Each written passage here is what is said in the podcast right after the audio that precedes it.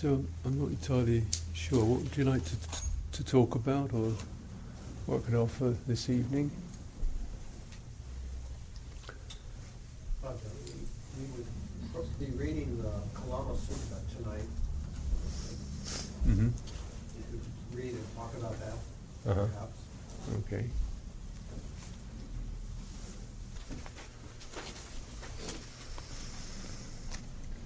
Thus have I heard.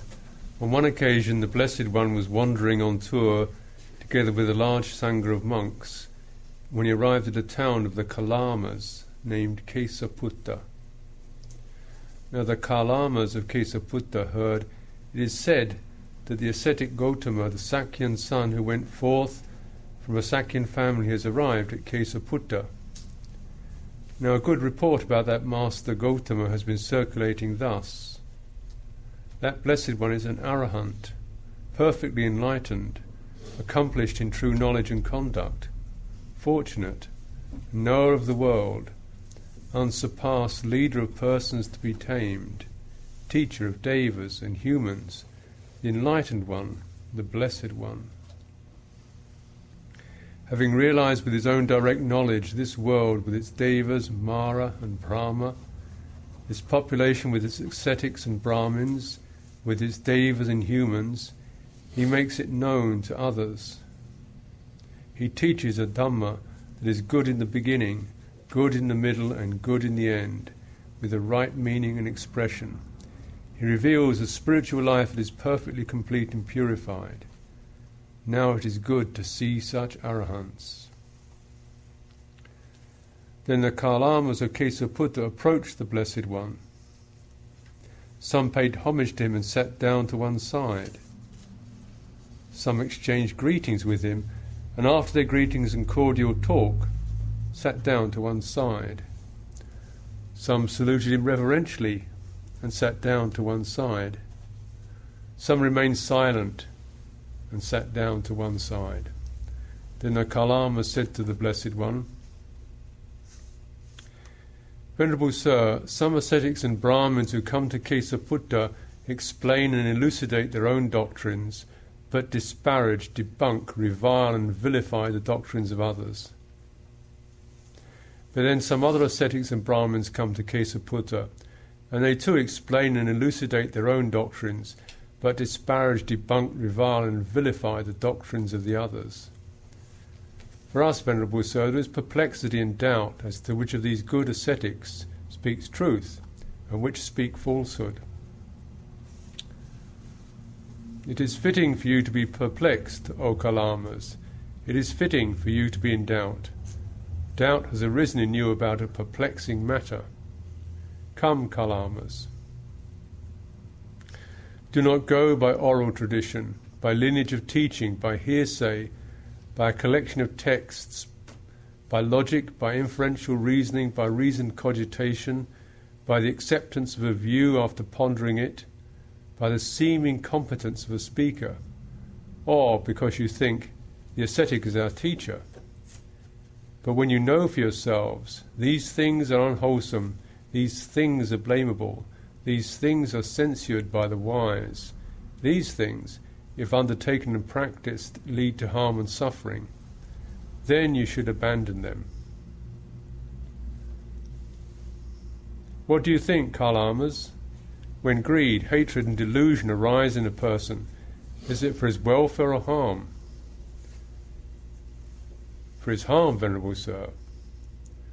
Kalamas, a person who is greedy, hating, and deluded, overpowered by greed, hatred, and delusion, his thoughts controlled by them, will destroy life, take what is not given, engage in sexual misconduct, and tell lies. He will also prompt others to do likewise. Will that conduce to his harm and suffering for a long time? Yes, Venerable Sir. What do you think, Kalamas? Are these things wholesome or unwholesome? Unwholesome, Venerable Sir. Blamable or blameless? Blamable, Venerable Sir. Censured or praised by the wise? Censured, Venerable Sir. Undertaken and practiced, do they lead to harm and suffering or not? Or how is it in this case? undertaken and practiced, these things lead to harm and suffering. So it appears to us in this case. It was for this reason, Kalamas, that we said, do not go by oral tradition.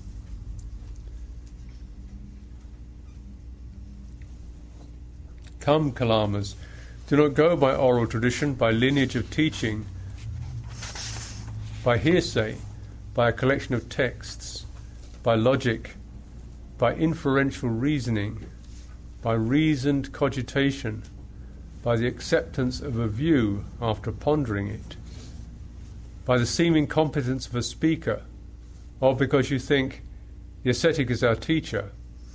But when you know for yourselves, these things are wholesome, these things are blameless, these things are praised by the wise, these things, if undertaken and practiced, lead to welfare and happiness, then you should engage in them. What do you think, Kalamas, when non greed, non hatred, non delusion arise in a person, is it for his welfare or harm? For his welfare, Venerable Sir.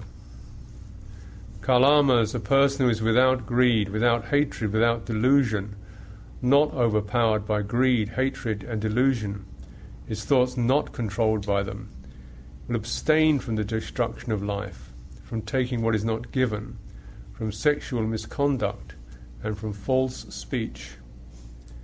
He will also prompt others to do likewise. Will that conduce to his welfare and happiness for a long time? Yes, Venerable Sir. What do you think, Kalamas? Are these things wholesome or unwholesome? Wholesome, Venerable Sir. Blamable or blameless? Blameless, Venerable Sir. Censured or praised by the wise? Praised, Venerable Sir undertaken and practiced, do they lead to welfare and happiness or not? Or how is it in this case? Undertaken and practiced, these things lead to welfare and happiness. So it appears to us in this case. It was for this reason, Kalamas, that we said, do not go upon oral tradition.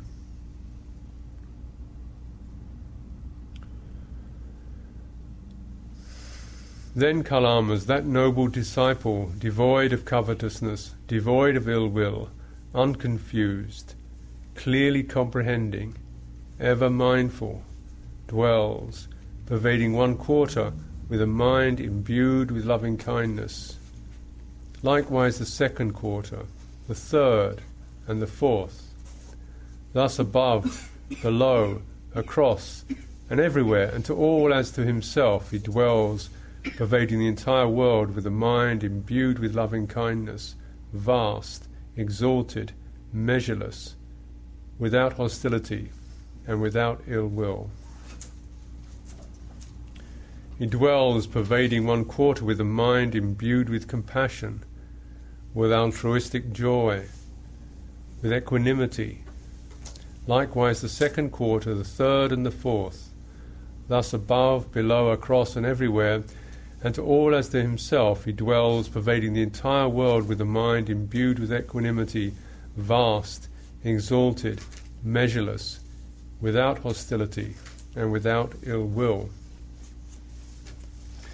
When Kalamas, the noble disciple, has thus made his mind free of en- enmity, free of ill will, uncorrupted and pure, he has won four assurances in this very life. The first assurance he has won is this if there is another world, and if good and bad deeds bear fruit and yield results, it is possible that with the breaking up of the body after death I shall arise in a good destination, in the heavenly world. The second assurance he has won is this if there is no other world, and if good and bad deeds do not bear fruit and yield results, Still, right here in this very life, I live happily, free of enmity and ill will. The third assurance is one is this Suppose evil befalls the evildoer. Then, as I do not intend evil for anyone, how can suffering afflict me, one who does no evil deed? The fourth assurance is one is this Suppose evil does not befall the evildoer. Thus, right then, right here, I see myself purified in both respects. When Kalamas, the noble disciple, has thus made his mind free of enmity, free of ill will, uncorrupted and pure, he has won these four assurances in this very life. So it is, blessed one, so it is, fortunate one, when this noble disciple has thus made his mind free of enmity, free of ill will, uncorrupted and pure, he has won these four assurances in this very life. Magnificent, Venerable Sir, magnificent, Venerable Sir. The Blessed One has made the Dhamma clear in many ways, as though he were turning upright what had been overthrown, revealing what was hidden, showing the way to one who is lost, or holding up a lamp in the darkness so those with good eyesight can see forms. We now go for refuge to the Blessed One, to the Dhamma and to the Sangha of monks. Let the Blessed One accept us as lay followers who have gone for refuge from today until life's end.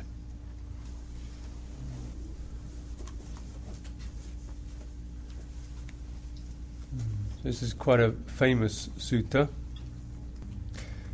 It's often um, quoted and sometimes slightly misapprehended as uh, um, don't believe anything, including what I'm telling you. Find out for yourself. Mm. But actually, that's not quite what the Buddha says. For example, he doesn't say, don't believe what I'm telling you. Fact, because you're not telling him anything. really, he's just, he's just uh, but he is presenting certain tests. He's saying, check it out. So he's, he is actually setting up a standard of reference. You know.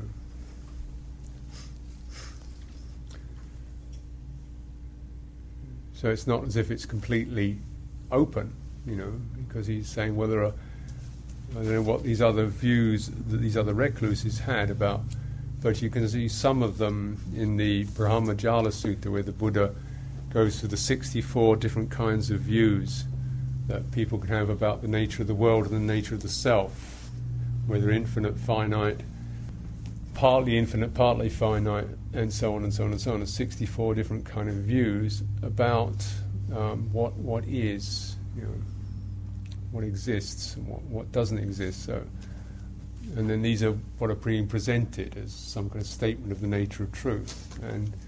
Um, the Buddha doesn't bother with that. He doesn't talk about statements of, of ultimate truth you know, or, or speculative views.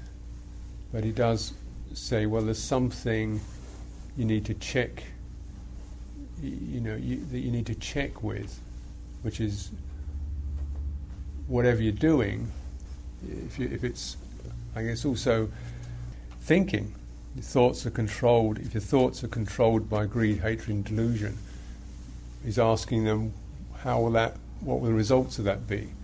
So rather than pointing to a particular statement of something that is or isn't, you know, nature of the divine or God or the hereafter, or whether it is or isn't, he's saying, right now, he's pointing them to the principle of cause and effect.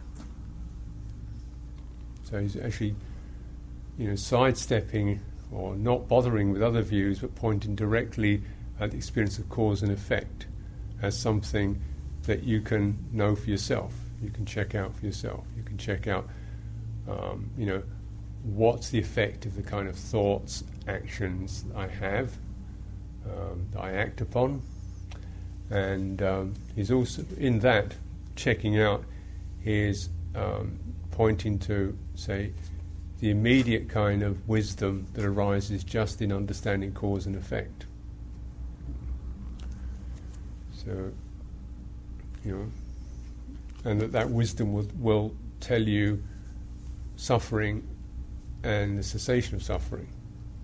So the wisdom that you can experience for yourself right now is the wisdom of cause and effect, and it will show you what will cause suffering and what will not cause suffering.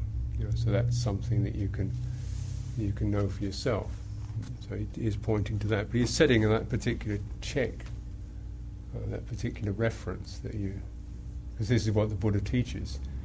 There's many things, as you know, the the analogy of the Four Noble Truths, a handful of leaves. So there are many things that can be said or that may be true or not true, but I'm only actually teaching you a particular thing. And I'm not even teaching you anything. I'm just pointing to how do you how do you suffer, how do you stop suffering.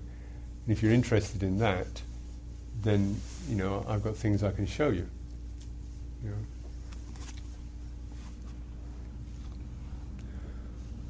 So it is, it is a particular angle, you know, he's presenting. Also, he does say things like, uh, you know, the things one should not. Um,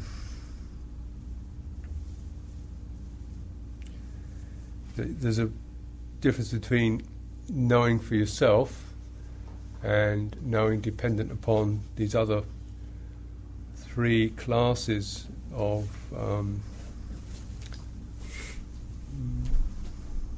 ways in which you can know. The first class is really dependent upon past information, that's oral tradition, lineage of teaching, which is sound kind of respectable, hearsay, which sounds a bit dubious, a collection of texts, so that's the past stuff, you know, what you can pick up. So, so, so you don't have to go by that. Then there's various ways in which you can figure things out by logic, by inferential reasoning, by reasoned cogitation, by the acceptance of view after pondering it. So this is more a sophistic, sophist, a philosophical um, um, understanding. You work something out in your head, or you go just upon the uh, charisma or how you feel about the the person who's telling you it, whether you you know you, are inspired by them, they seem bright, or they seem, um, or you feel loyal. You know, well, he is my teacher, so I'll follow him. So all these things are, ways in which we may feel we we take on an understanding. He's saying these are not reliable. Uh, you know, doesn't mean you you, you can't um, examine them. Um, but these these are not the these are not the um, um the testing point. The testing point is to maybe you pick up some of these things and you test them against um, what is what is um, worthy, what is um, suffering and not suffering. And you see, even in there, he says um, these things are censured by the wise. So you do get a sense in which you, you are not just referring, you are referring to to something outside your own immediate experience, but so.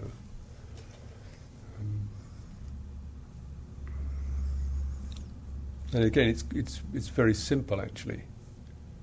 Um, you know, greed, hatred, delusion, non-greed, non-hatred, non-delusion. Um, so he's talking about really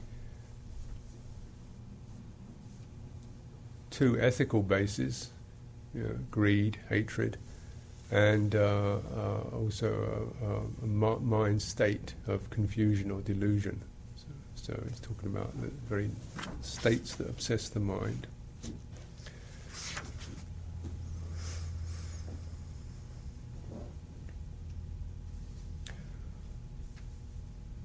And they chime in, you know, so then again he asks them the, to consider these things.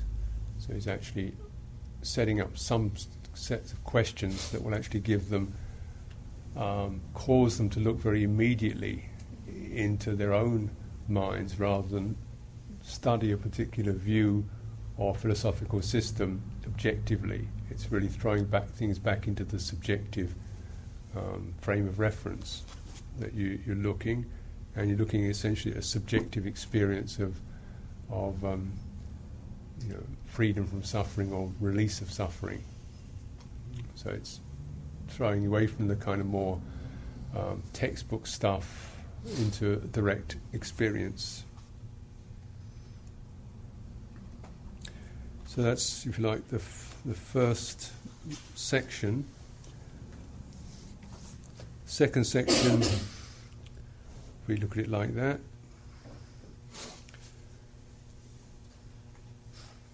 that have, if you're not operating in terms of um, covetousness, which is a form of greed, ill will, or confusion, then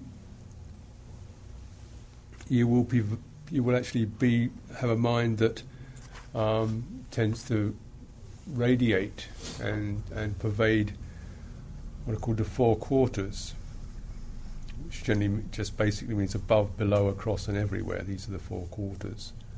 Um, and to others as to oneself, one will pervade this entire holistic sphere with a mind imbued with kindness and with um, compassion and with altruistic joy and with equanimity. So, you know, this, this is something again, when the mind is, is freed from these, by itself it naturally moves into a much more um, holistic and empathic state or mode, operates a different way. Mm. So it's not saying it's, it's saying you sh- you should do this, but it's just that's what happens when you when you remove these these contaminations. The mind just by itself it opens up and it has this quality of of empathy. You know what we might broadly speak of as empathy. It's um, and um, mutuality to others as to myself. So that's in a way the you know you can look at um, the removal of ethical blemishes as something you know um, that you're you're refraining from or cutting away, but you can also see that it, what it what it gives rise to is this sense of deep mutuality and empathy for one others as oneself without restriction. So because of that, because of having a mind that's like that, because experiencing the mind in that way, one feels assurance. There is a deep assurance, there's a sense of confidence that, uh, you know, whatever, whether there is or isn't another world, doesn't really matter because, you know, this this is very, this is fine. You know, if, if there is another world, then you, this is going to take you there, and it's good. If there isn't another world, well, you'll be with this for a lifetime and this is good. So that means you don't actually have to have a speculative view as to whether there is or isn't another world, which may in fact be one of those views that these various ascetics and Brahmins were, were debating and vilifying each other around. It seems to be one of those continual concerns that are talked about in the in the in the uh, Brahmajala Sutta and in various places where the um, you hear, you know, that you come across these ascetics and Brahmins haranguing and um, you know uh, wrestling with each other, and it's one of them. One of the famed ones is whether there is or isn't another world, uh, or and one of the other ones is whether there is or isn't a self. And the Buddha doesn't bother with either of those. He said, well, it doesn't really matter if there is or isn't, because this is what you experience right now, and either way you come out you come out a winner. Um,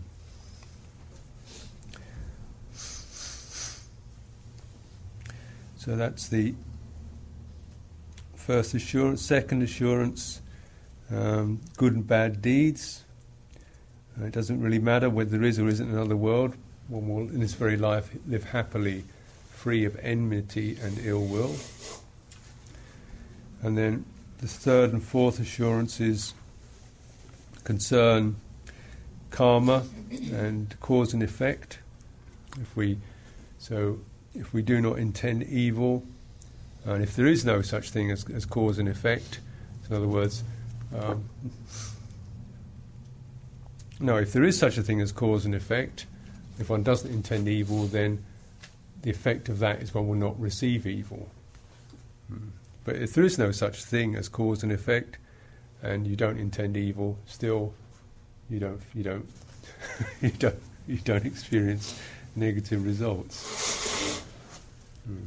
You know, either way, you're either purified in the present moment because you know the sense of experiencing evil thoughts is an unpleasant experience. So you're either purified in the present moment, or you're purified in the present present moment and in terms of cause and effect. Is that clear? So these are the four assurances. And because of this, the the um, the kalamas of Kesaputta are inspired and uh, confident, and they go for refuge to the Blessed One, the Dharma, and to the Sangha of monks. Um, so, going for refuge. This um, phrase, going for refuge, uh,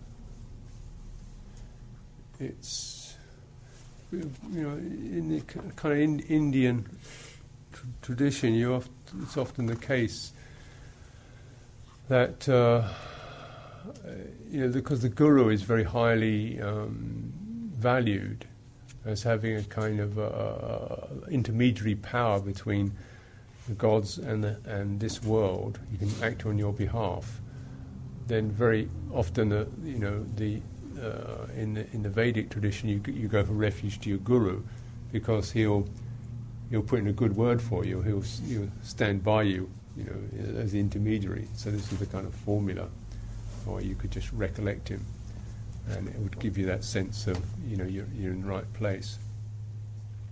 So in this case, he's taking the Blessed One, the Dharma, and the Sangha as that which they will live under the auspices of. They live under the blessing of that. They live under the in the aegis of that. So they they feel assured because they will stay in line with the, the teachings and the the example of the Buddha and the um, company of the Sangha. So,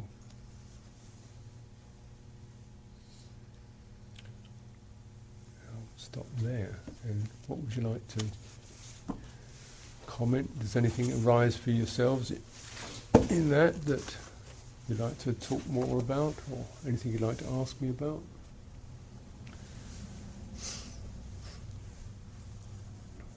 We uh, live in a world in which some of the other faiths are engaged in violence against one another.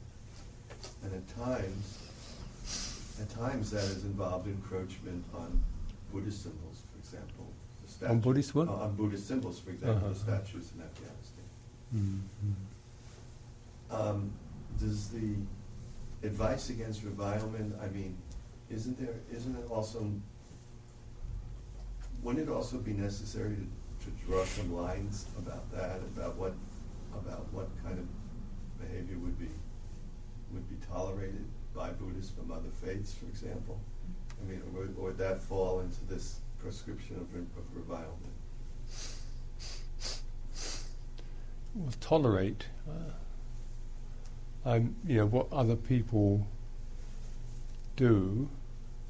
I mean, you don't have to agree with it. Um, the point is whether you find yourself rising up with hatred. Um, so you can say, you know, I don't, I don't think this is a suitable source of action. You know, this isn't doing you any good. Doesn't do anybody any good. Why bother to do it? Um, you know, you can point out these other people's actions in this particular way. Um, um, it's funny how we kind of, I mean, uh, but then the, the, the sense of it really is the spirit of the Dhamma is that one doesn't um, act in violence, you know, or, or ill will towards other people, because that's that's the that's the thing that that's the living current of the Dhamma. If people blow up a few statues, well, that's a bit unfortunate, but you know, the statues are not going to get you enlightened anyway, and they're just statues. So it's it's a rather regrettable and, and seem rather childish action. You know, they're not doing anybody any harm. so you, you know, but then that's what um, you know. So think as a, as a Buddhist, you, you you can kind of all these outward forms really are not. That's the point of it. It's kind of indestructible because it's not contained in these outward forms. You could blow them all up. It really wouldn't be the end of Buddhism. Might do it some good. You never know.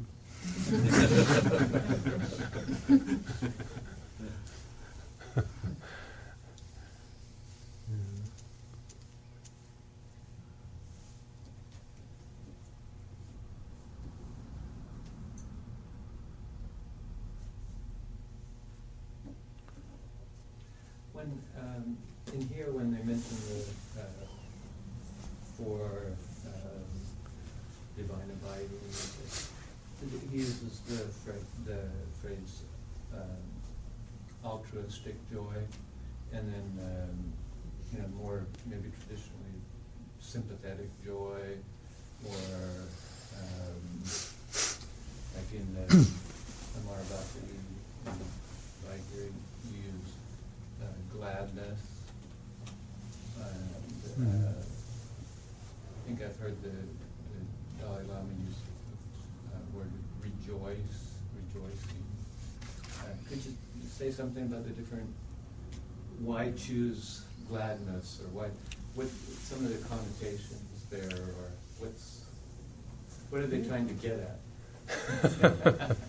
Well, the word uh, mudita, which is the Pali word, um, there's the root root of it is the the um, stem mud, which means something like um, uh, rejoice, appreciate. That's its basic core meaning. So um, you know you have this the uh, word anumodana, which is what when we chant the anumodana, it's anu means together with. Modana is the same as mud, it's the same root. So it means we're rejoicing together with you, in line with, along with this particular wonderful action you've done. That's what anumodana means in longhand. You know, it means that particular action. Let's all get round that and hey, look at that. That's really wonderful. Let's all appreciate that together. So that's the sense of it. It's it's an appreciation. Um, that is much more than just um, intellectual. It's, it's a heart appreciation um, that bri- that is empathic. It means I appreciate your actions. You know, so so and and so it is that that. Um, it's different from praising because the idea of it is it's to ask you also to appreciate your actions. Uh, So we have appreciative joy. I, I tend to call it appreciative joy, altruistic. I don't know, but because uh, altruistic joy comes from appreciative joy or appreciative gladness. It's a sense of, of the happiness that comes in oneself through appreciating somebody else's goodness and you know, and but then it's also you're asking them to appreciate their goodness. So it's a kind of very holistic thing. All these things are holistic to others as to oneself. You know, it spreads around. So the core, the root root of it, the etymology of it is is this the root mud, which means something like rejoice. You, um, you also have another word, pamojja, and again it's this same core root mud but there it's because pamojja. Mo- Pamojja is, means part generally strengthens. That that suffix generally em- strengthens something it means thoroughly, thoroughly glad, you know, and so that's the that's the experience one has. Um, it's like a um, the experience that arises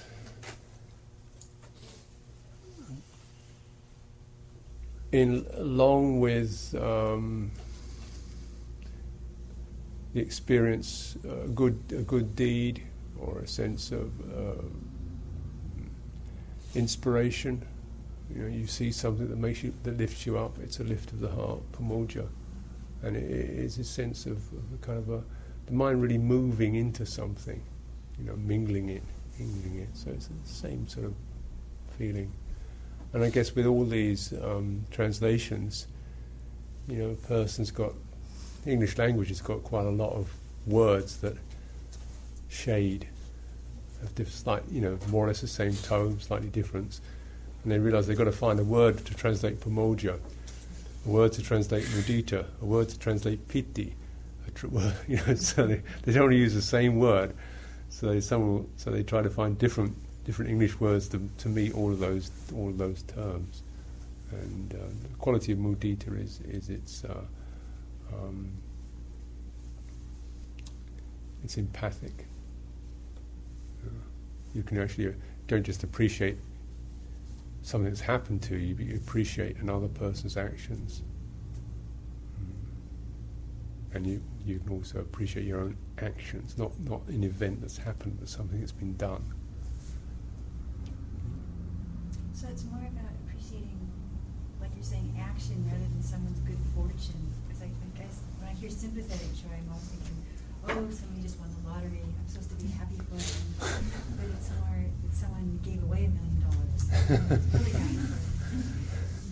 Yeah, I think it can it can be used for, for anybody who's having a lucky break, but uh, you know because you just feel glad for their welfare. But more more wisely, we realise that winning, winning winning a million dollars isn't really all that good news. It's not as good as, as having given away a million dollars. Because you know, winning a million dollars, your, your problems just start. Then, what are you going to do with it, and so forth. Stress. yeah, stress, and, and you know, other people are going to start wanting some of the, Mhm. wanting to give them some of it, and things like that. And also, no, nothing particularly good has happened in yourself. But if you've actually done a good deed, then that quality of that will stay with you, um, you know, for a long time. Whereas if you've just been lucky, the quality of that doesn't stay with you for a long time.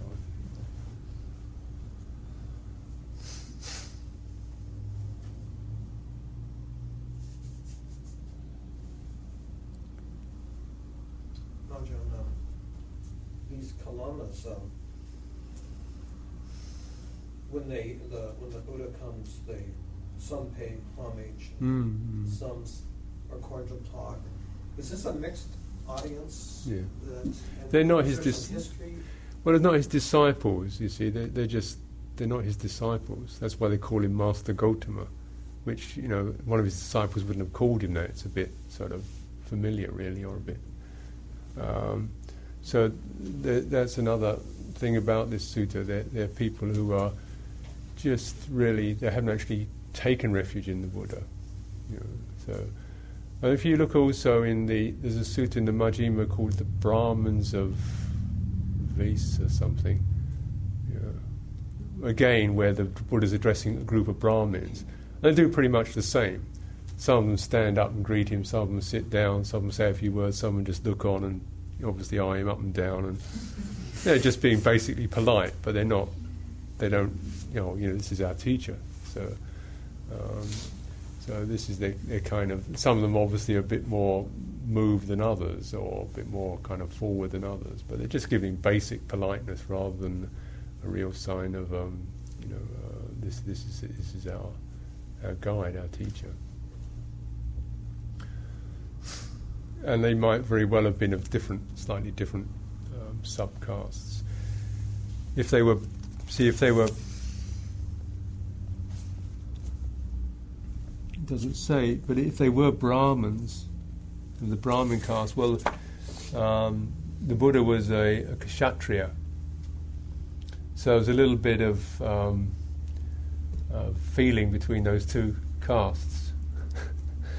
at this time, I think at this time the kshatriyas were the were the they were the princes and kings, and the Brahmins were kind of like priests. So it wasn't it wasn't really until long time after Buddhism that the Brahmins became the, the superior caste.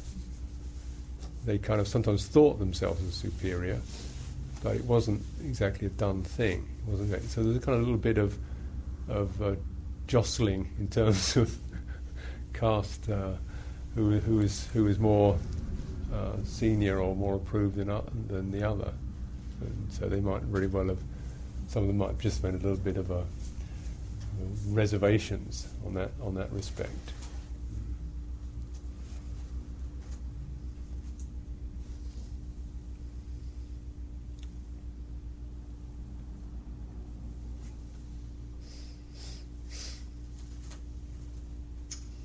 Ajahn, What's your take on the Buddha saying not to go by texts or oral traditions, or even um, that this ascetic is our teacher? Um, Would you limit those admonitions to the context of this sutta, because elsewhere he certainly delivers teachings and admonishes Right. the audience to go by them and, Mm, mm, and to mm. put faith in him. Yeah, I, I- think the thing perhaps is to say, well, don't go by them alone. You know, so you can pick them up and say, uh huh, hmm that's what they say, and let me see. You know, it's important you get the both. Uh, there's, uh, I think it, it's also there's an admonition where the Buddha says, if someone expresses a, a teaching uh, uh, of the Buddha, says, well, the Buddha teaches this, that, and the other, then it should be laid against what is laid down in the in the suttas. And said, you know, so that if it if it does fit what is said in the suttas, you should say, well, this is rightly said. This is what the Buddha did say. But again, it's really just uh, making about accurate representation of what the Buddha said. So you, you know, so it's to prevent misrepresentation of what the Buddha said. You should always check someone saying, "Well, the Buddha says we should do," you know. So, well, okay, where did the Buddha say that? Can we can we show me? Then we'll look at that together. Oh, yeah, you're right. Or no, he didn't say that. He said something like it, but not quite. So that's just for verification. Still, having you know found out for oneself maybe that this is accurately what the Buddha said. Still, the idea is that you take that in and you investigate it. In the, um, I think it's in the Kitagiri Sutta. Kitagiri Sutta, the Majjhima Nikaya Sutta 70, where there's a there's a there's it's a, it's an interesting kind of counterbalance to this one because this is where the the bhikkhus have accepted the Buddha as their teacher, and the, and the Buddha is saying to them, um, look, bhikkhus, um, you know, don't eat in the afternoon or the evening. I don't eat in the afternoon or the evening. I enjoy good health. And they say, very good, blessed one. You don't eat in the afternoon and the evening, enjoy good health. We do eat in the afternoon and the evening, and we also enjoy good health.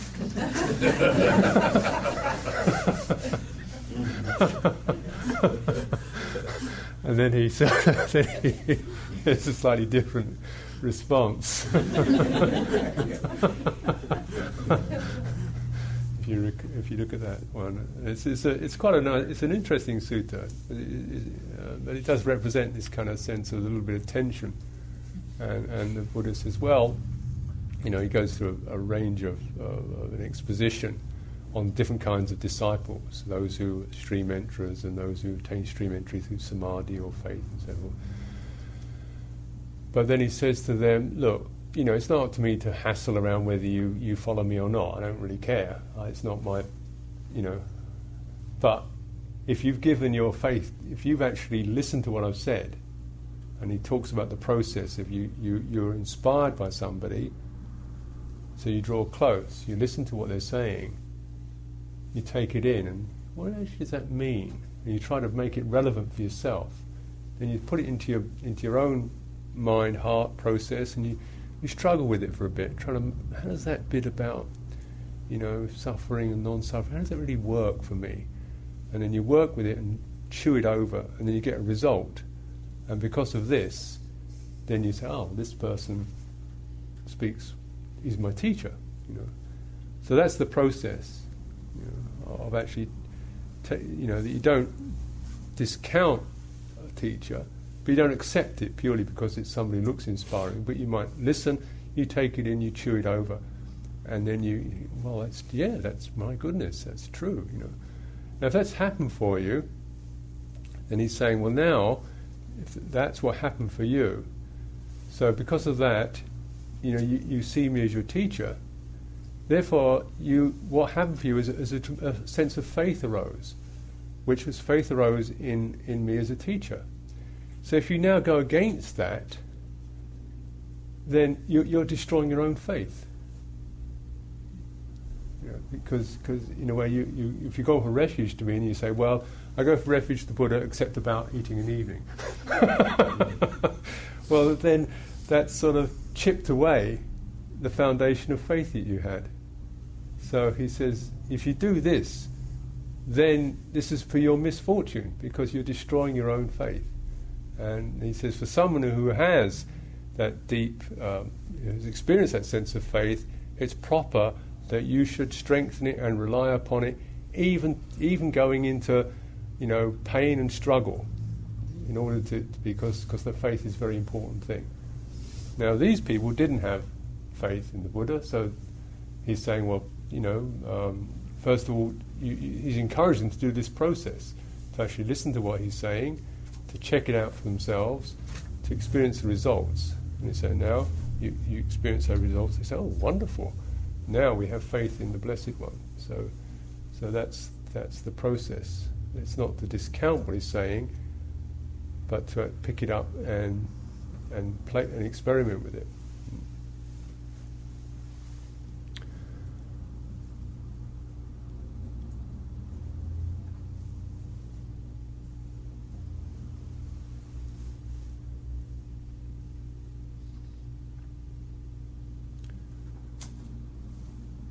No.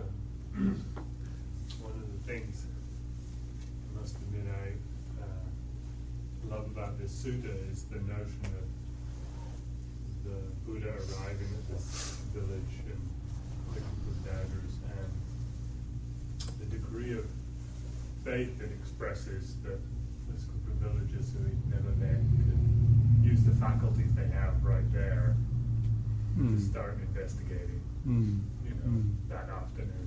Mm. You know, with all these ascetics wandering through and you Mm. you can look it up for yourself. And uh, that, you know, when I when I hear it read, that's the thing that sort of rises up for me. It's like, okay, somebody over somebody twenty five hundred years ago had faith that a random group of human beings could could go find these out themselves. Um, and so even more than the sort of list of things not to rely on, it was that, hey, you've got the things you need to rely on already. Mm, mm. Yeah, he's pointing to the innate quality of wisdom that human beings have. And two, two things. First of all, that you know that, that this ascetic Gautama should just walk into town, and the good town folk gather round and start asking questions about spiritual matters. I mean, it doesn't happen in you know in Las Vegas. Or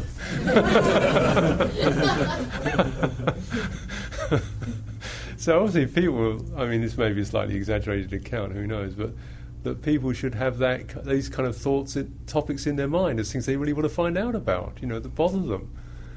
Oh, you know, about and that somebody comes in and they have the immediate sense of, okay, this this guy's a, an ascetic, a wanderer, right? You know, he's someone who can. Uh, we'll check things out with him. He's not. You know, there's an immediate sense of basic respect for someone who's gone forth. So that's that's you know really nice, and the, the, the, he actually points them to the to the fac- faculty of wisdom, you know, which everyone has. Uh, again, in the I think it's in the section. Um, series of questions and answers where I think Sariputta and Kotthita or somebody are talking, and the uh, um, the other monk asks Sariputta, he says, "What's the difference between wisdom and consciousness? Are they separate? Are they conjoined?" And the Buddha says, "It's difficult to." Uh, the, the Sariputta says, "Well, they're, you know, it's difficult to separate them, wisdom and consciousness." Says, so, so the fact, you know, you have both. Where, but he says, wherever there's consciousness, there's wisdom, which is interesting, isn't it? Wherever there's consciousness and wisdom, this is how they, they operate. So, so the, the other monk says, what's the difference between them, wisdom and consciousness? He says, well, um, wisdom is to be developed and consciousness is to be understood. you have to get wise about your own con- about consciousness. So the, the fact that if one is conscious, one is wise.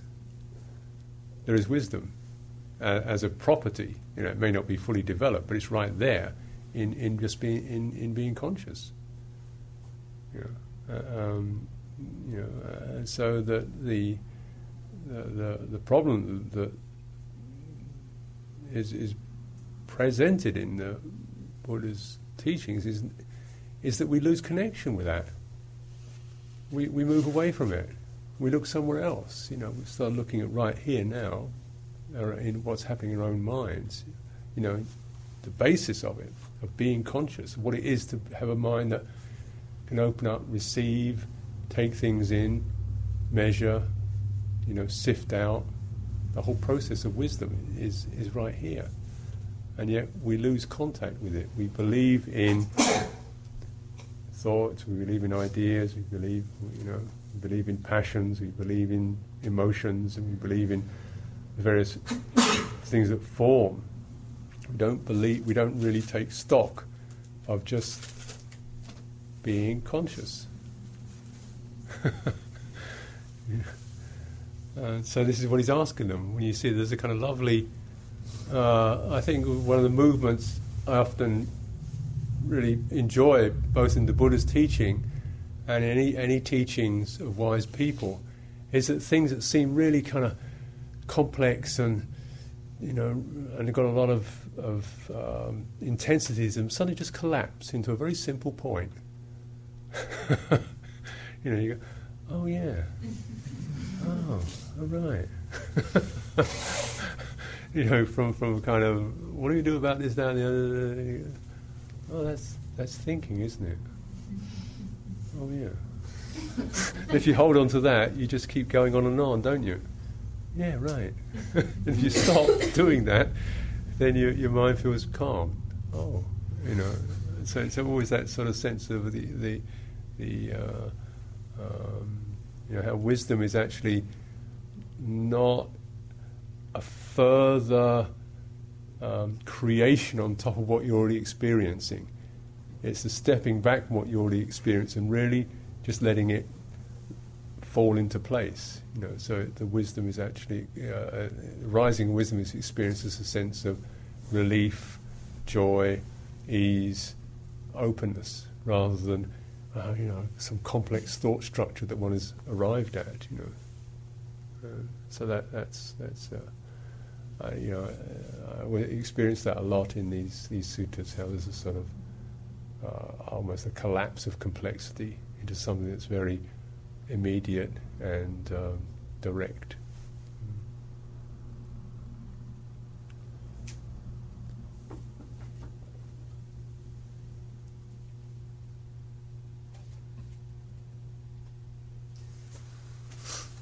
Perhaps you can help me with this term. Equin- uh, equanimity Mhm. in the four abidings. Mhm, I've had a hard time trying to comprehend. Mm-hmm. Upekkha, Pali word. Equanimity. and in this particular um, reference, is as one of the Brahma Vihara, it's um, the mind essentially not bound, not going up and down. You know, so, so, so you see, normally we might feel, oh, you know, I had a good day. Oh, great. Oh, I had a bad day. Bad. You know, bold, up and down. You know, some, some of those. Uh,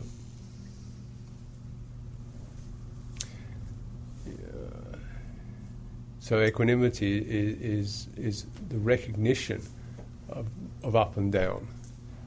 You know, what goes up will come down. What goes down you know, these are just movements in, in the in the realm of change. So you, you're kind of not emotionally tethered to the ups and the downs. Isn't it the, the acceptance of that is the way things are? Or Acceptance is part of it. Yeah, acceptance is part of it. I would say it's it's it's it's a it's a it's great breadth, an emotional breadth. It's an emotional breadth in it. Um, it's like the Brahma Vihara seem to get wider and wider, you know, emotionally wider. So they start with something that's quite brisk, you know, loving kindness and compassion. They've got quite some movement in them. Equanimity is very, very wide, means you know you can be with the painful, the pleasant, the inspiring, the uninspiring, and you see it all just as stuff that's passing through. Or you feel it just as that. It doesn't mean that you um, are ignorant of pleasure and pain, but that you can embrace it. You can you can accept it if you like, not just intellectually but emotionally. There are uh, um, some interesting references to this. I think one of them that is. Um, you know, when, when the Buddha sa- says, "Well, when the when I give a teaching to the monks, and they don't listen to me, they don't practice what I'm teaching, I'm not pleased, but I'm equanimous about that. and when they do, when I give a teaching and they do practice and they get results, I'm pleased, but I'm equanimous about that. You know, so you can experience the sense of, oh, that's very nice, but something also says, okay, well, we'll be with that. You know, we'll be with the happy state, we'll be the unhappy state, and it allows the emotions to move without you kind you don't kind of tag on to these emotional states. So you can, you know. it's also it's also associated with understanding cause and effect, karma. So um, you know, so something um, skill, something fortunate happens, then there's equanimity. Oh well, something fortunate has happened. There will be a good result to this. let it let it happen. You know, something un, unskillful is done. There will be an unskillful result to this. That's the way it is. It's like that. So you don't. This the end of the of the kind of sorrow, lamentation, or or congratulations. It's just things speak for themselves. Things will speak for themselves. It's that kind of understanding of it, equanimity. Uh, and and, the, and the, I think very touching is when the Buddha's two chief disciples, Sariputta and Moggallana, passed away. And he said, You know, this place is now empty for me. You know, this Sangha of Bhikkhus is now empty. These two great beings, you know, they, who obviously felt were absolute bastions of, the, of his teaching, and, and disciples had enormous trust in, both of them have died. And he said, "This I look around this assembly of bhikkhus, and it looks really empty to me, and it is it is amazing that I can see this, and I still feel equanimous. You know, it's not that he's not missing them or doesn't feel somehow struck by by the loss of these two beings, but despite that, his mind can accept that. You know, and he, he's he's even surprised himself that he could he could actually experience equanimity in the face of such great loss. So it doesn't it doesn't um, necessarily replace the emotions, but it adds a kind of big space around them where we can accept the, the, the emotional ups and downs of our lives. And that means the whole process gets a lot more.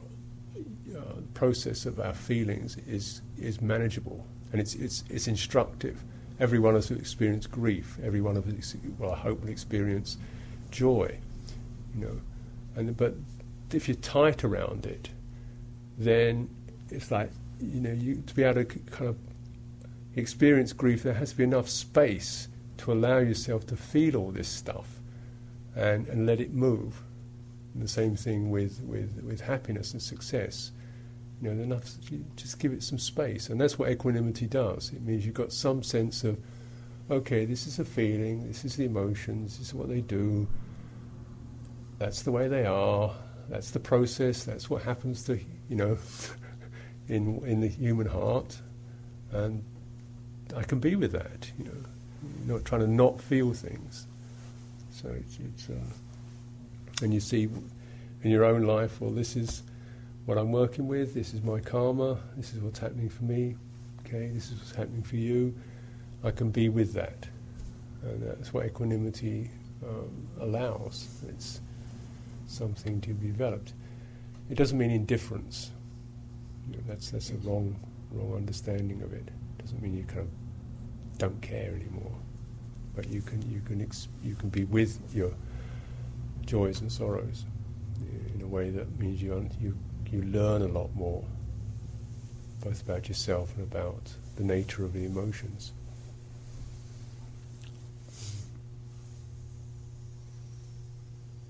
Thank you, I think that's all. Good, thank you. although he uh, uh, talks about common wisdom, we've been talking about common wisdom and how anyone could make these evaluations. Isn't he saying here that there's quite a bit of purification that should occur before you begin to sit down and decide whether something will cause suffering or, or begin to evaluate um, teachings of various kinds? that some purification should happen. I guess that purification, just recollecting whether one's mind is overpowered by greed, hatred, or delusion.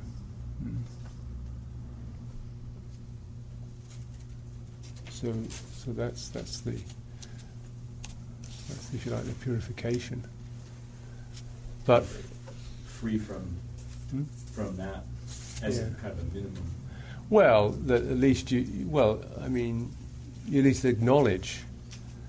Um, you know, so you, you feel you feel yourself being kind of angry or vindictive or righteous. You know, about something. Wait a minute, what does that feel like?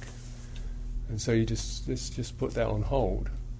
So you don't follow that particular mental state because you begin to. Where does this take me to? You know, I've, I've done this many times probably. Where does it take me to? It takes me to feeling, you know, irate, bitter, disappointed. Go there again. so it's it's a kind of at least a purification of intention. You know, so at least you're not going to. Doesn't mean you don't experience those things, but you say, oh, okay, won't won't contribute to that, won't follow it. That's the thing I've got to actually stand back from. And uh, when so, and I think whenever what becomes apparent is, in terms of practice, is whenever you one experiences these things, and that, uh, and they're clearly acknowledged as such. You know, and you, you, oh, it's that, and you step back, you lift off that, you step back from that. There's that, you really step back from it, the mind can open into a more holistic sense. You know, uh, you know, oh, yeah. And then, then there's that sense of the quality of these more empathic qualities can, can arise or can be discerned.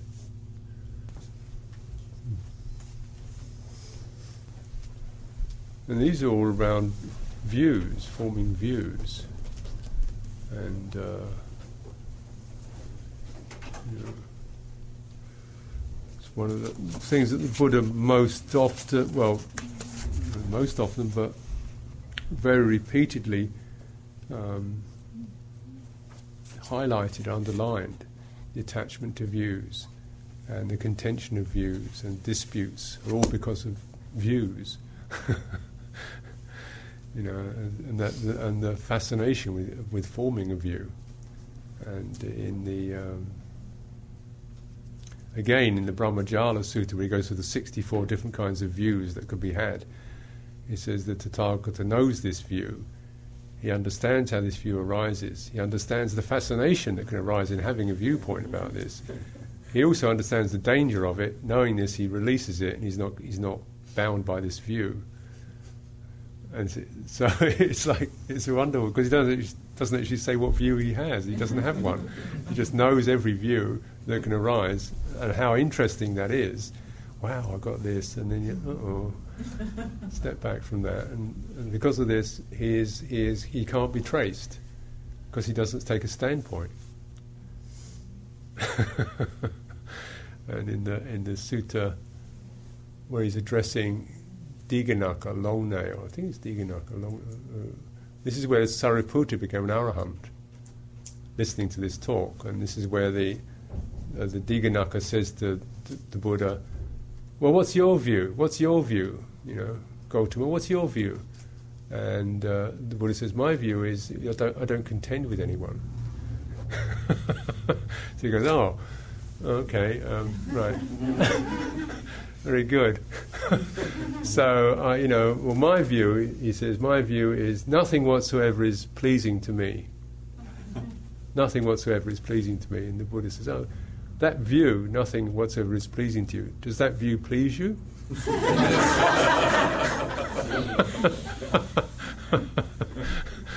so it's a really nice bits of jujitsu, you know, where the Buddha continually kind of steps back from forming any kind of view, but just points directly at what's happening in the mind of the of the questioner or the interlocutor.